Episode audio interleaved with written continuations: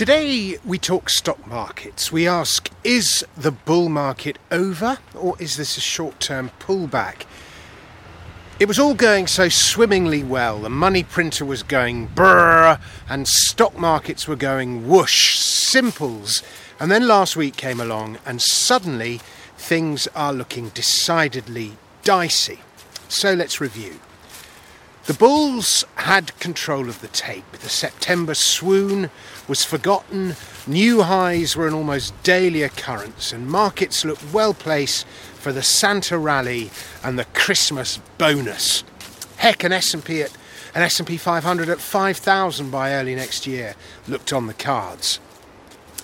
And then along came the latest variant of the virus, the one they should have called Xi, but for reasons of health and safety, well, tact, they called it Omicron or Omicron instead, and the bulls were caught with their trousers down. Last Friday, markets suddenly went risk off. Everything sold off and hard. Excessively so, it seemed. Uh, this wasn't March 2020 all over again. And over the weekend, participants gathered their thoughts, and consensus was that the sell off was overdone. And on Monday, we got a whopper of a relief rally. Normal business was resumed. It seems, though, that there was an excess of complacency, however, and markets got walloped again on Tuesday. Actually, do you know what? We're not sure how effective vaccines are against this new variant. That was one problem. The other was a surprisingly hawkish uh, turn from the money printer in chief, Jerome Powell, 16th chair of the Federal Reserve Bank. All this inflation we've been seeing is transitory, the money printers have been saying, but suddenly Powell declared that it isn't. It's probably a good time to retire that word, he said. What? Sell! His next line got the uh, Fed speak interpreters smirking. It's also probably a good time, he said, to explain more clearly what we mean. Expect obfuscation, lots of it. But here's what really got the jitters going, though. It's time, Powell said, for the FOMC to consider accelerating the pace of the quantitative easing taper at its December meeting. That doesn't mean that they're going to stop the money printers. It doesn't even mean that they're going to accelerate the pace at which they slow them down. It just means that the time has come to consider deceleration. How about that for bureaucrats speak? The time has come to consider.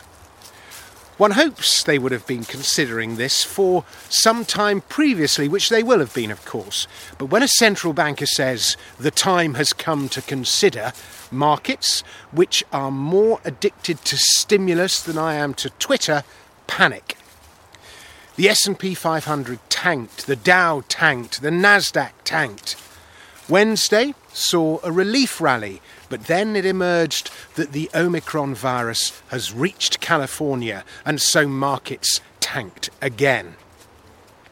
As always, it's easy to make the bear case and it's easy to make the bull case. But I'm going to take the line that this is a tantrum, not the beginning of a crash.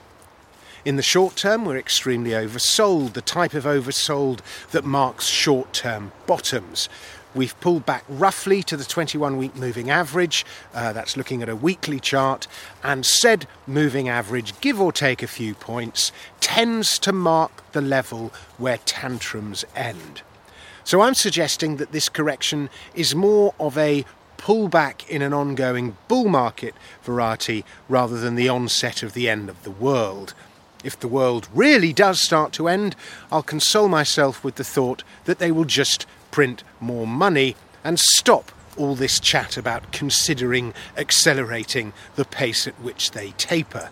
Their hands are tied. Markets are addicted to stimulus. Now, we seem to get these tantrums or pullbacks to the 21 week moving average about once a month. We got one in May, in June, in July, in August. We got a pretty big one in September, and we're getting another one now. In the short term, I'm talking like the next day or two, we probably rally to perhaps around the 4650 area. Then we correct a bit more, retest the lows, maybe even go a bit lower. That would be a typical market process, a typ- typical action. It would flush out a bit of the excess, but I don't think this is the end of days. Far wiser heads than mine say it is, and I reserve the right to re- be wrong. I always do.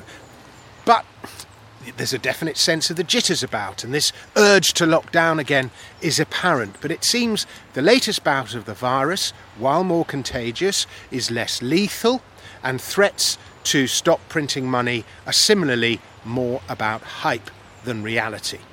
Those are the two causes of the latest pullback, and both, from the vantage point of this graveyard that I'm walking through, look overblown. In short, everything's gonna be okay.